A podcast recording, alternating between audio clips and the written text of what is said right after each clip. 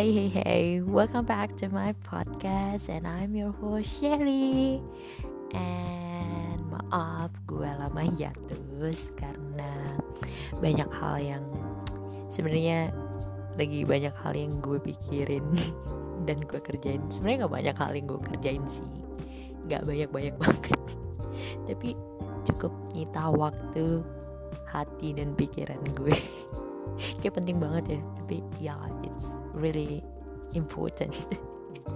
Ya, and now I'm back, dan kita akan tetap ngobrolin tentang dunia perempuan yang masih relate sama dunia perempuan. Nah, kalau kali ini tuh aku mau ngomongin tentang tagline yang mungkin udah sering berseleweran di sosial media kalian, yaitu kayak girl support girl, kayak woman support woman. Nah kayak semacam women empower women ya gitu, mungkin udah pada tau lah ya, udah sering dengar, udah sering lihat lah di sosial media. Nah cuman kali ini gue mau ngelihat masalah-masalah, nggak banyak ya tapi sedikit mungkin, masalah tentang girl support women support, adalah kenapa gue jadi belepotan ya. Masalah girl support women kok girl support women. Maaf gue belepotan, kayak girl support girl and woman support women gitu. Oh my god. Ya ini tuh kenapa gue bahas ini, karena kayak seminggu lalu tuh gue beberapa kali sih ngeliat video di TikTok gitu, kayak perempuan gitu ya, kayak pokoknya gue masih sedikit kurang percayalah kalau kalimat ini eksis di kehidupan kita, karena kayak kemarin gue ngeliat postingan TikTok gitu ya, ada perempuan pakai bikini, mungkin dia lagi di Bali, dan ya komentarnya itu loh ngeri banget gitu, dan mostly itu komentar ngeri itu dari perempuan gitu ya. Ada sih beberapa laki-laki juga kadang mulutnya lemes gitu ya. Ya pokoknya ngeri lah gitu ya, kayak aduh gue nggak tahu nih kenapa perempuan gini bisa komentar begitu. Kayak rata-rata tuh pada nyuruh si mbaknya sadar gitu, mbak sadar, mbak ingat umur gitu. Kayak apa ya, kayak banyak banget yang bilang kayak wah ini anaknya udah berapa nih, kayak seolah-olah kalau seandainya benar nih orang udah jadi ibu ya emang kenapa gitu loh. Kayak terus gue ngeliat lagi kan postingan, emang kenapa sih kok anaknya berapa kok bisa nanya begini, ternyata karena bentuk payudaranya yang tau gak sih lo, kayak gak rapet gitu ya. Iya kan bentuk payudara bisa macam-macam ya gitu, kayak seandainya kalau bener juga dia udah jadi ibu, emang kenapa gitu kalau pakai begini gitu, emang kenapa sih gitu kan, suka-suka dia, badan-badan dia, baju-baju dia gitu. Ya gue gak pernah bayangin sih kayak perempuan tuh apa ya, gak bisa milih gitu apa yang mau dia pakai, apa yang mau dia kerjain gitu loh. Kayak ada-ada aja gitu selalu di komentar gitu. Nah bahkan nih gue juga ngelihat juga tuh ada potongan wawancara, gue yakin ini pasti tayang di YouTube gitu, tapi ya di TikToknya namanya juga. Maaf gue emang enak TikTok banget. Bahwa ada potongan wawancara gitu Najwa Shihab dengan lakinya gitu, ditanya Mbak Najwa bisa masak nggak gitu, terus Mbak Najwa bilang oh aku nggak bisa masak tapi laki aku is a good cooker gitu. Kayak terus ya pokoknya dia masak makanan enak lah lakinya gitu. Terus ya ini tetap juga ya jadi komentar makanya sasaran empuk lah orang-orang, khususnya perempuan juga ya. Kalau laki-laki komentar ini sih gue rasa ya mungkin dia insecure gitu ya, kayak dia ngerasa pekerjaan domestik itu hanya pekerjaan perempuan mungkin. Ya gue bisa paham lah laki-laki kayak gitu ya mbak. Tapi kayak perempuan gitu ya, yang come on lah gitu ya. Kayak ada banyak banget tuh ibu-ibu yang bilang gini, wah ini bukan istri yang baik nih, bukan istri penurut, bukan ibu yang baik. Kayak dibanding-bandingin, kalau aku ya itu kan kamu. Ya tapi dari mana sih bisa ada tanggapan kayak gitu kan nggak kenal ya gitu, kayak kok bisa gitu perempuan nih komentar gitu, pusing aja gitu. Nah kayak menurut gue kayak woman support woman ini akan tetap menjadi mitos gitu kalau sesama perempuannya masih sering jatuhin perempuan lainnya. Kayak ya kayak tadi komentar-komentar aneh-aneh gitu. Gue nggak tahu sih, mungkin kurang kerjaan banget tapi kok bisa gitu ya. Ya gue nggak bilang sih hal ini nggak ada di kehidupan kita gitu ya, karena gue sendiri gue nerapin hal ini di kehidupan gue. Kayak gue selalu support teman-teman perempuan gue, apapun dengan mereka, apapun yang mereka pilih gitu. Tapi bukan misalnya kayak dia jadi pelakor gue dukung ya, enggak, no, it's not big, no, bukan itu yang gue maksud ya. Gue nggak gue tuh selalu salut sama temen gue yang bisa milih gitu, karena kayak temen gue yang mutusin untuk berhijab gitu ya. Terus untuk ada teman gue juga yang nantuin aku mau lepas hijab lah gitu, it's not me gitu ya. Ya atau teman gue yang mutusin untuk menikah dan memiliki anak gitu. Ya gue salut-salut aja gitu dengan apapun pilihan mereka. Bahkan gue ada satu teman yang gue menurut gue salut banget sama dia, karena dia bisa mutusin gitu, oh gue mau bercerai, gue mau lepas dari hubungan yang toksik bersama laki gue gitu. I will take my way gitu loh. Ya, gue salut banget karena mereka bisa milih, bisa nentuin apa yang mereka mau, apa yang mereka butuh. Karena terkadang perempuan gak bisa mutusin karena ada tekanan-tekanan dari lingkungan sekitar. Jadi kayak apapun selalu kayak dijudging gitu loh. Kayak selalu pokoknya ada pressure dari lingkungan sekitarnya.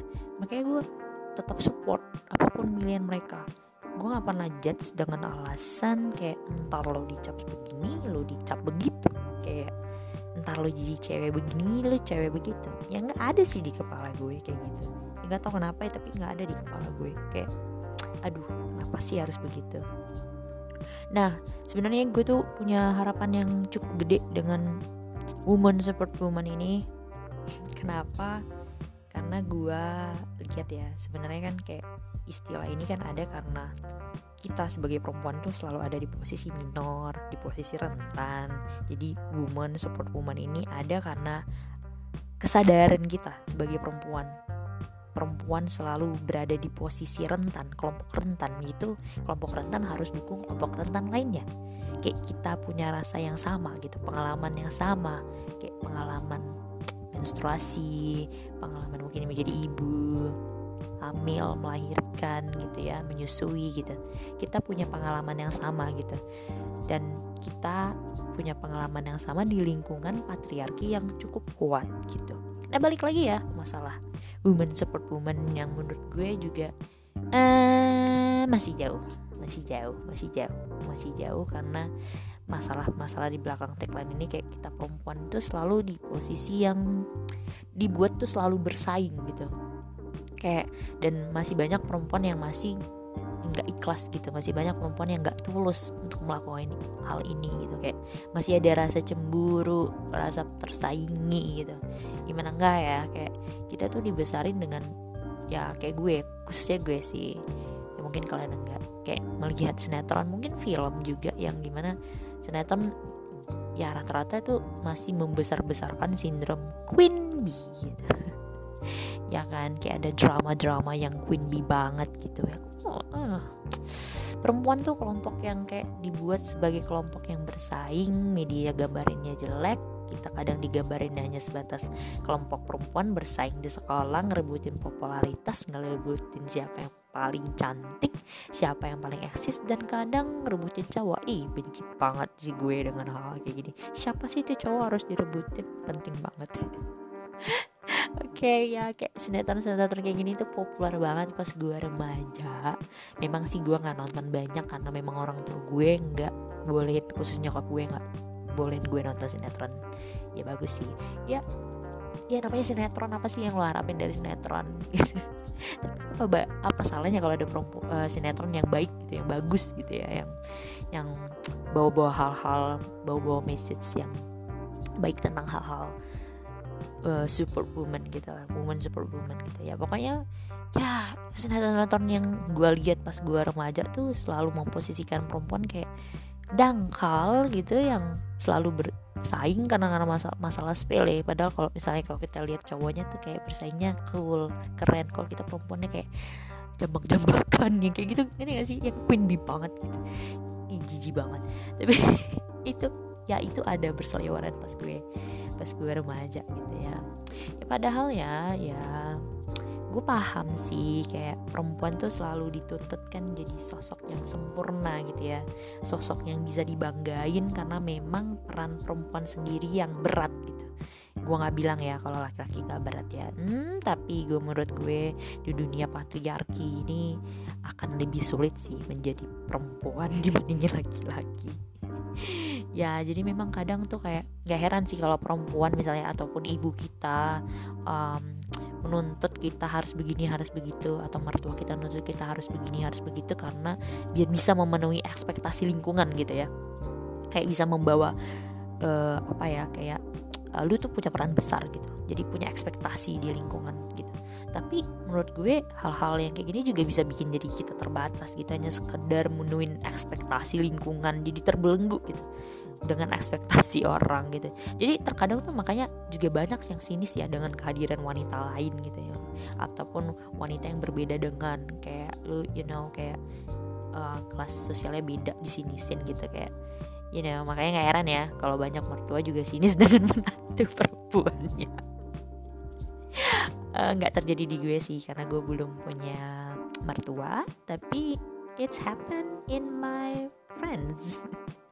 Ya kejadian di teman gue gitu. Gue nggak tahu kenapa ya, mungkin ya teman gue kurang bagus, mungkin di mata dia mungkin aneh, tidak seperti wanita ideal yang dia banggain. Gue nggak tahu, gue nggak mau ikut campur. Gue nggak tahu ya, gue nggak ikut-ikutan, tapi ya gue mau bilang aja.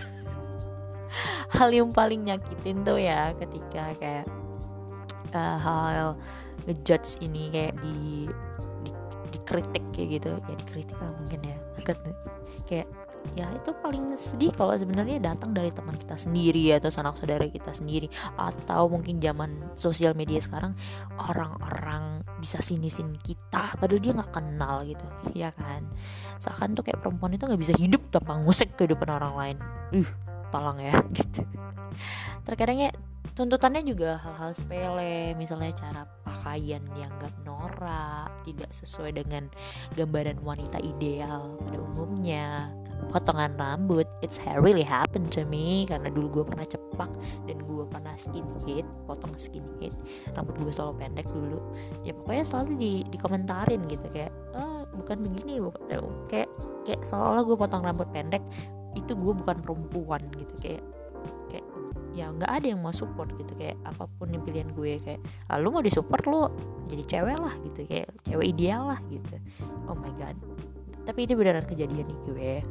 Dan yang paling menyakitin menurut gue kalau itu dan jurus ke masalah pribadi, kayak wanita umur segini tuh udah harus nikah, udah harus punya anak, udah harus gini, dipatok gitu, dipatok kayak dipatok banget gitu ya. Okay, come on girls, kayak kita tuh punya pengalaman yang sama di dunia patriarki ini gitu, kayak kita jadi perempuan mau gimana pun juga, mau apapun juga kita selalu dihakimin. Come on lah, cukup laki-laki ngehakimin kita, masa perempuan juga sesama kita harus kayak menghakimin kita gitu, nggak ada yang support kita gitu, nggak ada ya you know.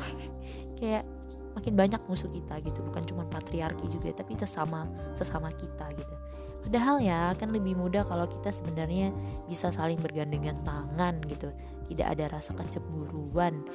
Kayak you know, kayak di kantor tuh kadang kalau ada perempuan yang jadi bos cewek, yang lain tuh kayak nggak suka gitu loh, kayak ya mungkin gaya pemimpinannya beda dengan gaya pemimpinan laki-laki, mungkin kita gak terbiasa juga dengan gaya pemimpinan perempuan karena memang mostly laki-laki semua gitu ya. Nah padahal akan lebih mudah kalau kita tuh saling bergandengan tangan, kayak kita sama-sama gitu ngelawan dunia patriarki ini. Musuh kita tuh gitu gitu, musuh kita ide-ide gitu. Padahal ya kalau kita gandengan tangan ya kita kan mungkin akan lebih mudah untuk empower sesama lainnya, kayak we are allies not enemy gitu loh. Kalau gue bisa dukung teman gue tanpa ada rasa iri, menurut gue cewek lain juga bisa ngelakuinnya. Jadi maybe you get my message. Kalau ngelihat perempuan lain coba jangan judge dulu gitu loh, dia punya pilihan. Terlepas lu nggak suka sama pilihan dia, ya lu nggak, mending nggak usah lo komentarin gitu ya. Kalau menurut lo itu nggak ideal, menurut lo ya udah lo nggak usah gimana banget. Kalau lo nggak memang nggak mau support, lo nggak usah nambah beban deh gitu. Kita tuh perempuan udah ruang lingkupnya kecil, udah selalu terbatas, malah udah di lingkungan terbatas kita juga masih dicat sama sesama kita, itu kayak sedih banget gitu. Jadi come on girls, pesan gue coba gitu, kita sebagai perempuan harus sama-sama gitu merangkul perempuan lain biar kita tuh bisa lebih maju gitu. Maybe that's all for me. Maybe you get my message. Semoga lu dapat message gue ya. Yeah, that's all from your host, and thank you udah listen to my podcast. And mungkin agak ngaco menurut lo, tapi maybe yeah, I hope you get my message gitu ya. Ya, ini gue agak belibet ngomongnya karena udah lama gak bikin podcast. Ngomongnya udah sorry banget. Sorry juga udah lama hiatus. Semoga ke depannya gue akan tetap bisa upload sekali seminggu, jangan tema-tema yang menarik. Dan kalau kalian ada komen, bisa banget langsung ke sosial media gue, ke Instagram gue, dengan komentar gitu, kasih saran, kritik dan saran. I'm really happy if you give me that your opinion gitu ya. Thank you ya untuk udah dengerin podcast gue, and see you on the next podcast. Bye.